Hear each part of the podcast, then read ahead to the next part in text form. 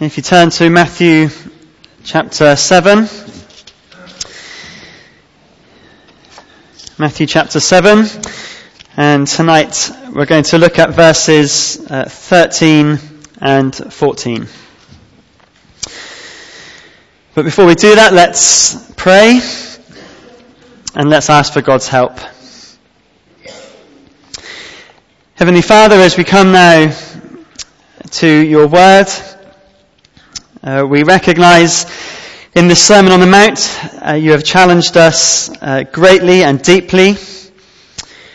And in just these uh, couple of verses here, we know that there is great challenge again for us. And so we pray that you would speak to us and that you would challenge us and help us to live for your glory and that we would li- uh, be led all the way along the narrow way that leads to life.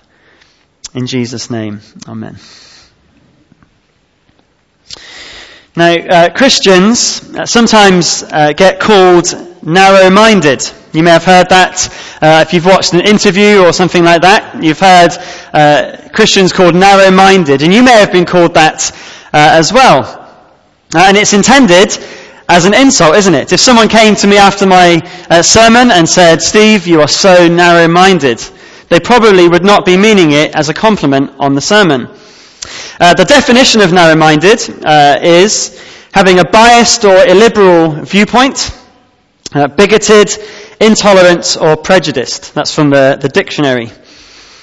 So if narrow-minded means not listening to others, if it means disrespect, if narrow-minded means hating people, if narrow-minded means not thinking about what we believe, well then of course it's wrong to be narrow-minded.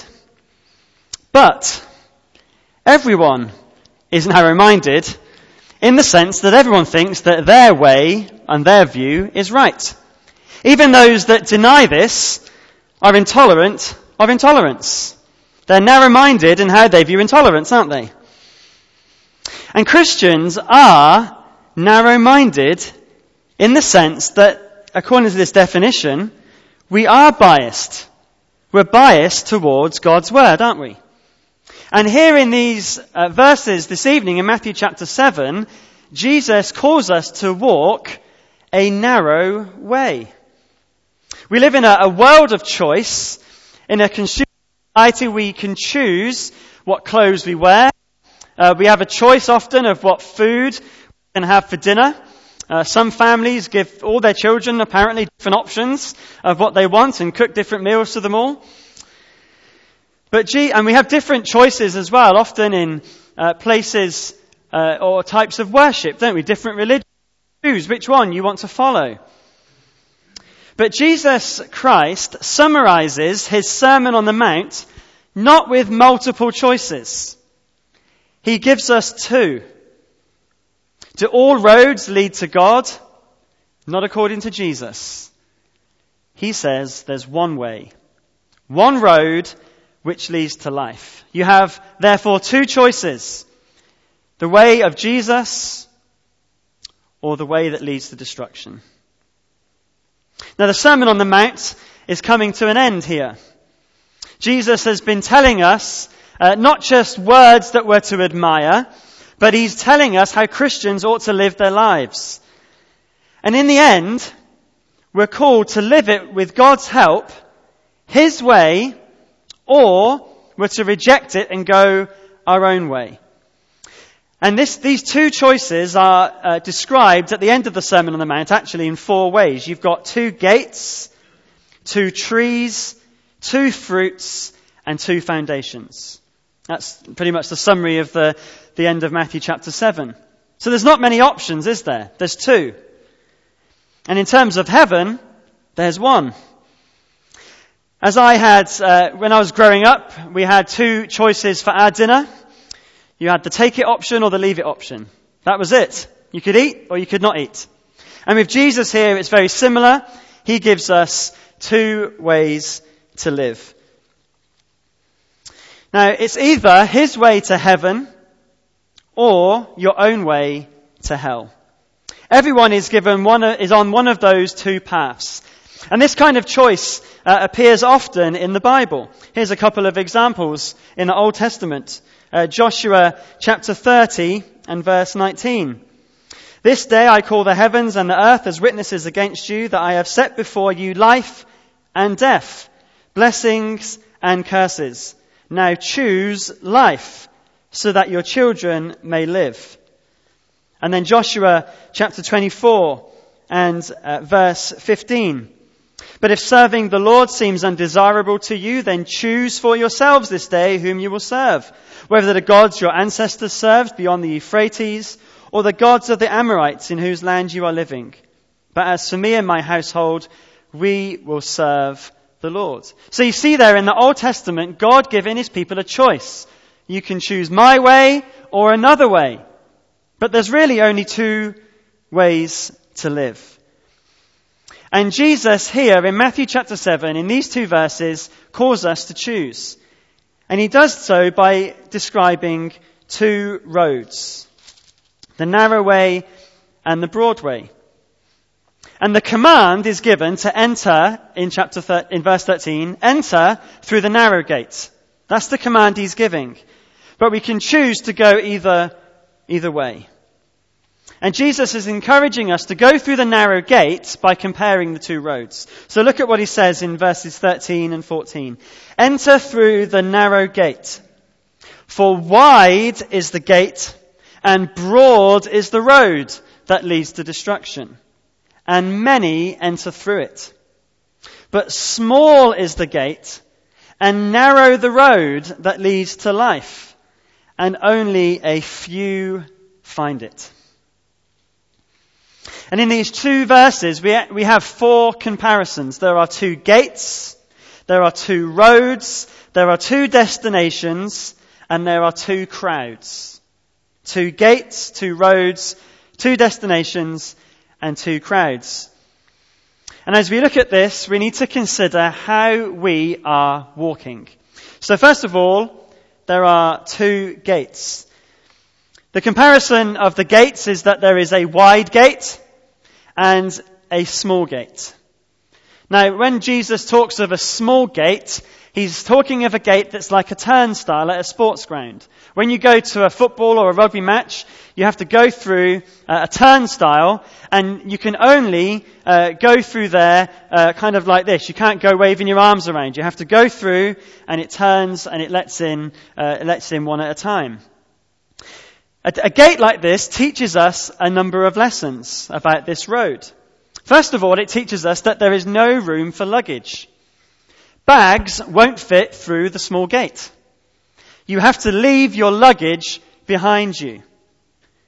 Now, in terms of luggage, in terms of this illustration, there are really uh, two types of luggage we have. The first one is our pride. We have to leave our pride behind. You can't take a big head through a small gate. You have to leave your pride behind. At the very beginning of the sermon, Jesus says, blessed are the poor in spirit. And we talked about being poor in spirit as being totally dependent on God, that we cannot save ourselves, and we need to rely on God for our salvation. We said that the gate is so low that you have to crawl through it. You need a savior. You have to leave your pride behind. That's the first big suitcase. And the second suitcase is everything else, if you like. All of our, all of our stuff. All of our uh, old lifestyle. We have to, to leave those things behind. They won't fit through the gate.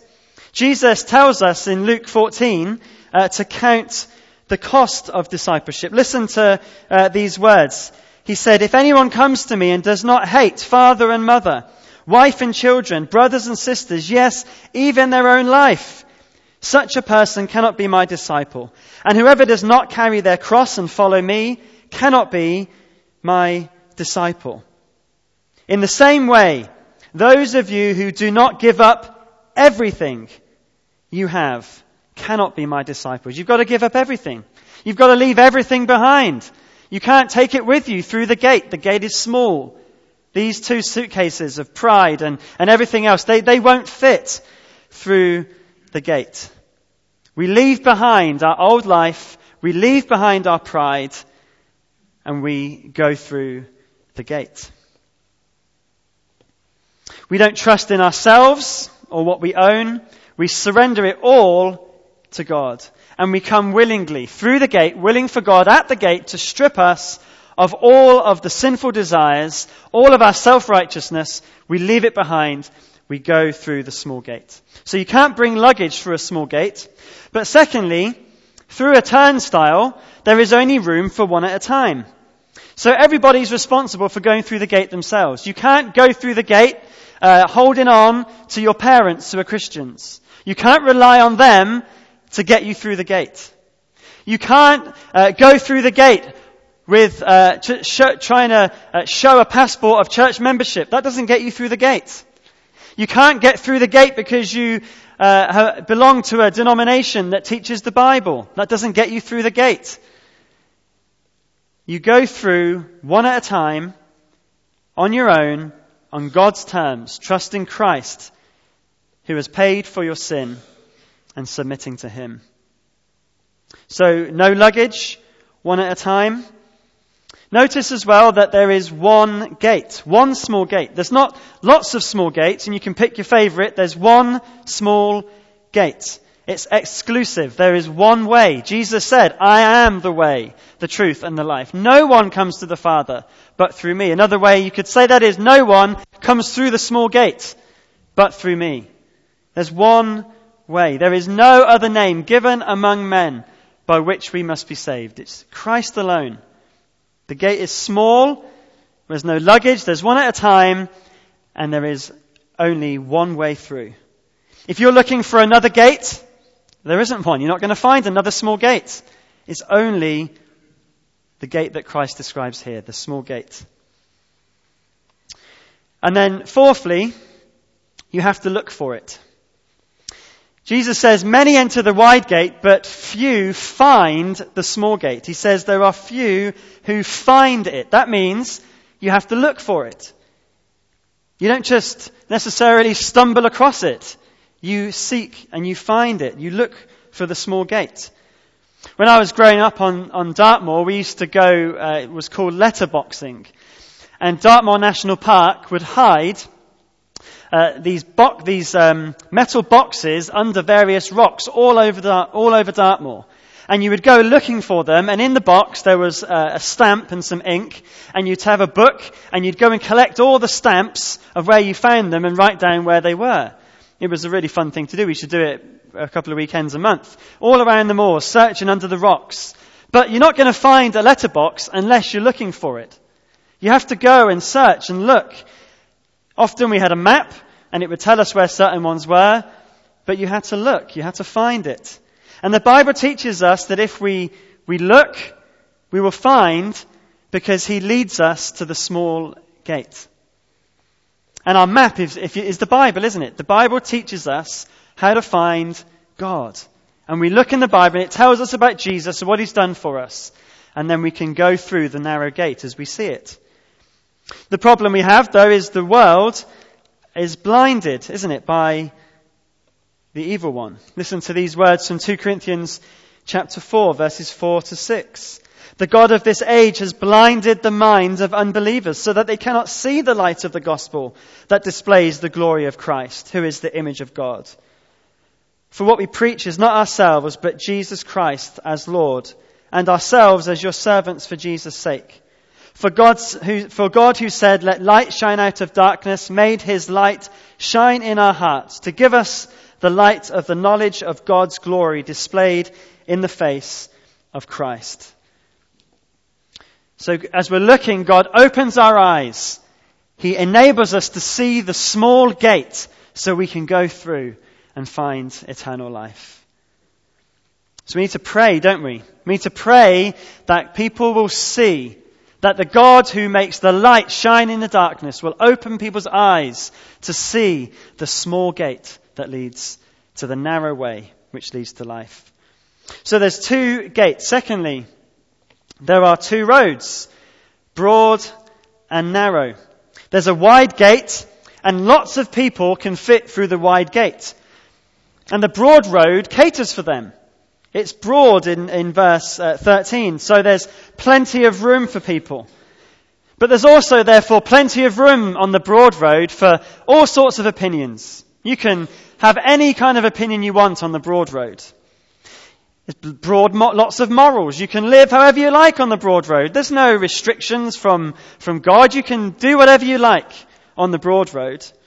There's no boundaries. You can think how you like. You can follow your desires. On this road, there are many religions and philosophies. Some of them think they're the only road, but really they're like a motorway. Lots of lanes, but they're all going to the same destination. And the broad road looks really attractive. Worldly success is on this road. It's an easy journey, comfortable. This road accepts you as you are. It doesn't make you change. It enables you to live how you like. It makes no demands off you. That's the broad road. Doesn't it sound brilliant? It sounds great, doesn't it? That you can do whatever you like, live how you want. And Jesus compares this to a narrow road in verse 14. Look at the first bit. But small is the gate and narrow the road.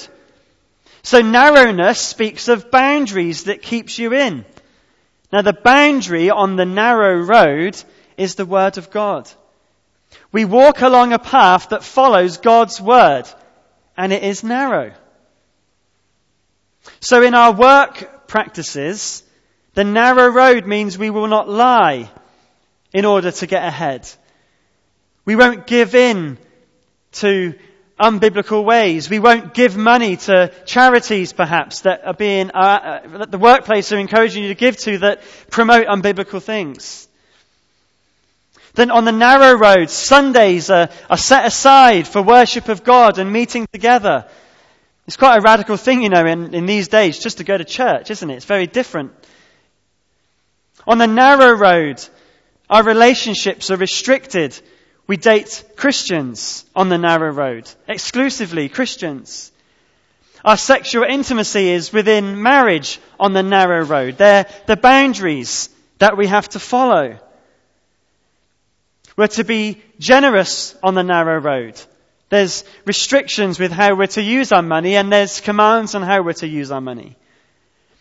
And some Christians are called on the narrow road even to give their lives rather than to cave in to the culture around them. Jesus puts us under no illusions. This is a narrow road. It's not easy. It's difficult. It's a narrow road. God's word calls us to a life which is narrow. But God helps us on the path. He keeps us on the path by His Holy Spirit living in us, helping us to walk this narrow way. He gives us other Christians to support one another on the narrow way. There aren't many of them. It says there are few, but they are there. One author um, uh, described the narrow road as being hemmed in by God's discipline that is on the, the narrow road. One of the ways God keeps us on the narrow road is by disciplining us. It's like there's, there's uh, thorn bushes on the, on the road, on the side, that if you go off, it hurts, but it keeps you on the road. And they're painful to fall into, and it's hard when you're veering off and you're trying to go your own way and God is prodding you and pricking you to stay in, and it hurts. God won't kick us off the path, but the consequences of staying on there can be painful as if we're trying to get off it. On the narrow road, you have to daily choose to walk His way. And we have to strive to be careful as we walk the road. When we lived in Devon, and we would drive, when you drive in Devon, you have to be very careful as you drive. The roads are very narrow. When we had family come from America, they made us stop the car and get out so they could take a photograph of the road because they said when we get home, the folks are never going to believe that two cars can come on this road. And they literally did get, they took photographs to take home because the roads are so narrow. But you can't put cruise control on in Devon. We've, we've got cruise control in our car. You don't use it down there because you're always got to have your foot on the brake. You've always got to be ready to stop because something is coming in the other direction. Or there's an animal that's, you know, a sheep wandering around. Or all sorts of different things that are going on. You can't cruise control and just go. You've got to be very careful on those narrow roads. You have to walk carefully. You have to think as you drive. You can't fall asleep. It's not like going on the motorway. Motorway, you can put cruise control on, and I don't know about you, but sometimes I do that, and then an hour later, I think, well, where's that Aragon? I don't even know what I've been doing, but I'm safe because the motorway is fairly safe. But you can't live your Christian life on cruise control either. Because the narrow road needs careful driving. If we put our lives on cruise control, we make a mess of things, don't we? But there's a danger of thinking that the narrow way is dull. We might think, well, okay, the Christian life, it's worth it in the end, I know that, because in a minute, uh, Steve's going to talk about two destinations, and I know that heaven's worth it, but oh, I've got to trudge my way there. But that's not the case. The narrow road is difficult. The narrow road has boundaries, but it's not dull. In fact, I would argue if you compare the lanes in Devon with the M6, the lanes in Devon are harder, but they're way more interesting. And the sights are way better than driving on the M6. The Christian life is exciting. The Christian life is challenging. But it's the path to true joy and satisfaction if we trust God as we go along it. You see, the people on the broad road, they say that true freedom is no boundaries. It's real freedom if we can do whatever we like. But true freedom is not no boundaries. True freedom is living as God has designed us to live. Because as Christians, we're free to live as God intends us to live. That's true freedom. The narrow path doesn't always look the most attractive. But the narrow road is the road that leads to life. It may look unappealing, but it's the only way that leads to life. And that's the next point. Three, uh, two destinations. Destruction and life. The wide gate may look more attractive, but look at its end. Destruction. And the meaning of destruction actually is stated earlier in the Sermon on the Mount when Jesus talks about hell. Look at Matthew chapter 5 uh, and verse 22. Jesus talks of it here when he's talking about anger. But I tell you that anyone who is angry with a brother or sister will be subject to judgment. Again, anyone who says to his brother or sister, Raca, is answerable to the court. And anyone who says, you fool, will be in danger of the fire of hell.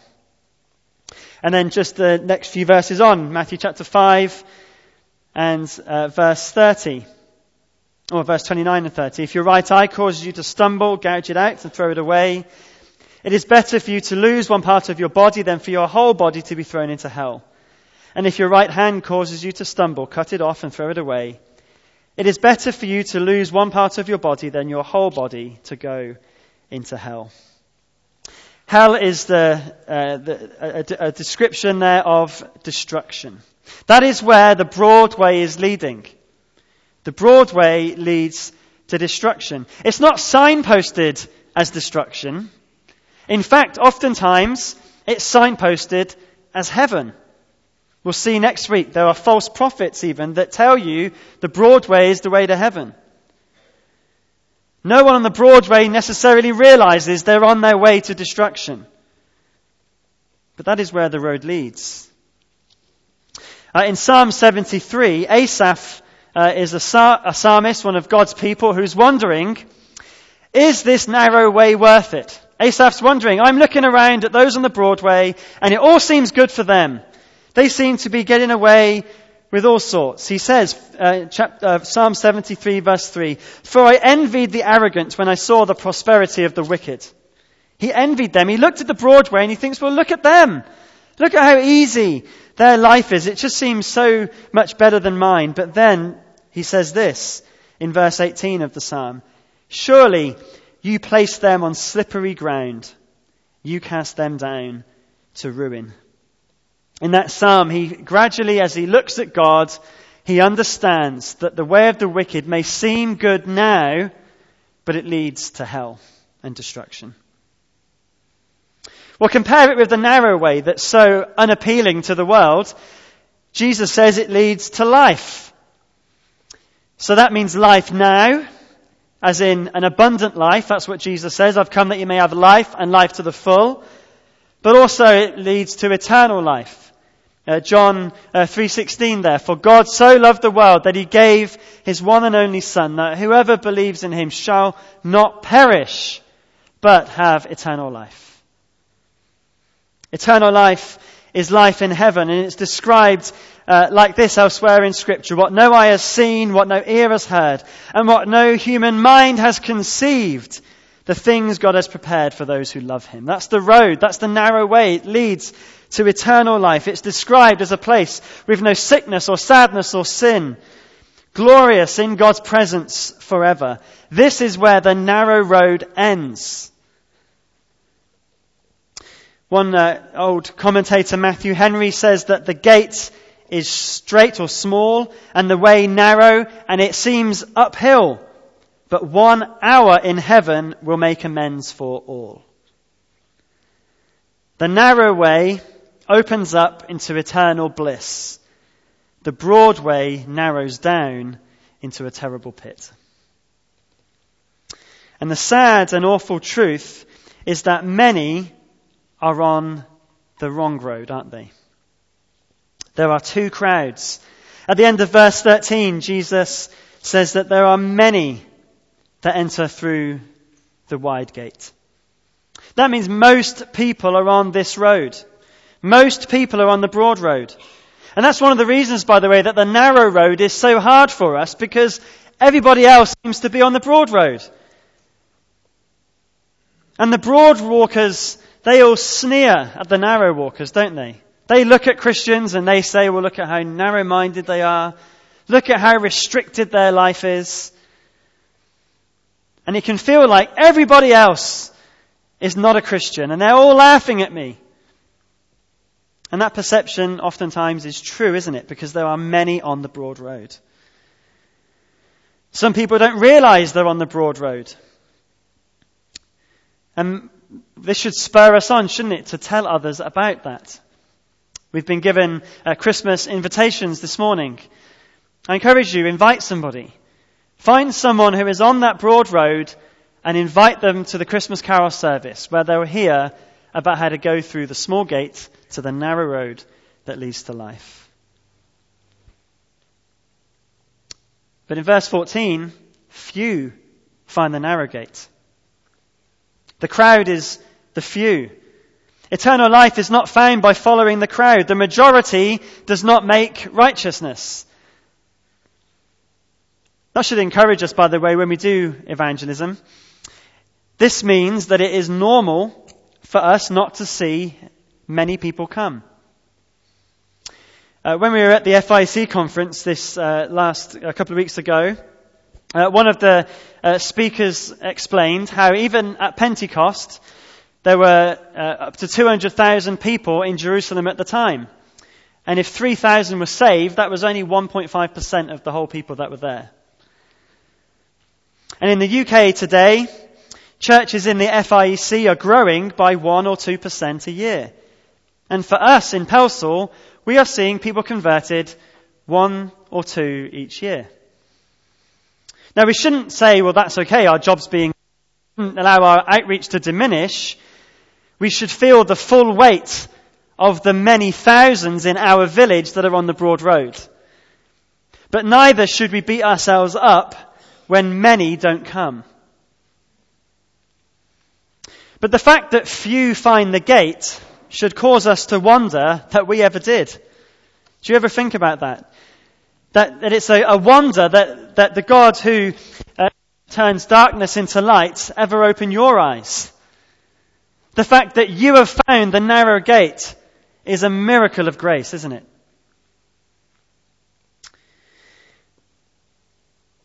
So from this uh, two verses, first of all, we, we have an, an, an appeal here, don't we? an appeal from this passage to those on the broad road. Consider where you're heading. Jesus doesn't pretend that going on the narrow road is going to be an easy life. But he does promise us it leads to eternal life. And so if you're on the, if you're on the broad road, if you realize tonight that you have never asked Jesus to forgive your sins, that you've never trusted that when Jesus died on the cross, that he paid the penalty for your sins and gave you eternal life, if you've never realized that, then I urge you from this passage, go through that gate, the narrow gate that leads to life. Walk through it. Get on the narrow road. Because it's the only way to heaven. There's no other way. And so I urge you, get off the broad road because it's leading to destruction. But Jesus also here speaks to Christians as well. This Sermon on the Mount describes how Christians are supposed to live. And every week, as we've looked at this sermon, it has challenged us. We've, we've seen here what Jesus has said, and every time we look at it and we think, oh, that, that speaks to me. That challenges me. These things are hard to live by. And Jesus reminds us here they are hard because it's a narrow way. But we walk it following our Saviour who has walked the way before us. Think about how, about our Saviour Jesus. Think about how He walked the narrow way. He always kept the boundaries, didn't He? He perfectly followed His Father's will. He walked the road marked with suffering. It was very narrow in the Garden of Gethsemane when he sweat drops of blood as he agonized over going to the cross. It was very narrow when he hung on the cross and people hurled insults at him. It was very narrow for him then, wasn't it? It was very narrow as he was forsaken by his Father. That was the road for Jesus to walk. But where did that road lead? Resurrection. To life. Jesus rose from the dead, and the Bible says that he is the first fruits of a harvest of souls that will be joined with him in resurrected bodies forever. But we've got to every day wake up as Christians and get up and get walking on the narrow road. And we walk on it knowing that sometimes it's going to be hard, but it's the only way that's truly joyful. And we walk on it knowing that some days there is going to be great suffering. But we know that this leads to life. And some days you're going to look at those on the broad way and you're going to look at their life and you're going to say, it would be so much easier if I was there. And you know what? It will be easier if you're there sometimes. But it leads to destruction. Do you see what Jesus is saying here? The Sermon on the Mount is the narrow way. But it's the narrow way that leads to life. Would you be one of the few that find it and walk it all the way to glory? We need God's help to do this. We can't do it on our own. We need His Spirit to help us. But it's amazing that we're even on that road in the first place, isn't it? And I thought we're going to sing a song to close, thinking about how it is amazing that we're on the narrow way. But also, it talks of how God keeps us in the narrow way. The song is, I will sing the wondrous story.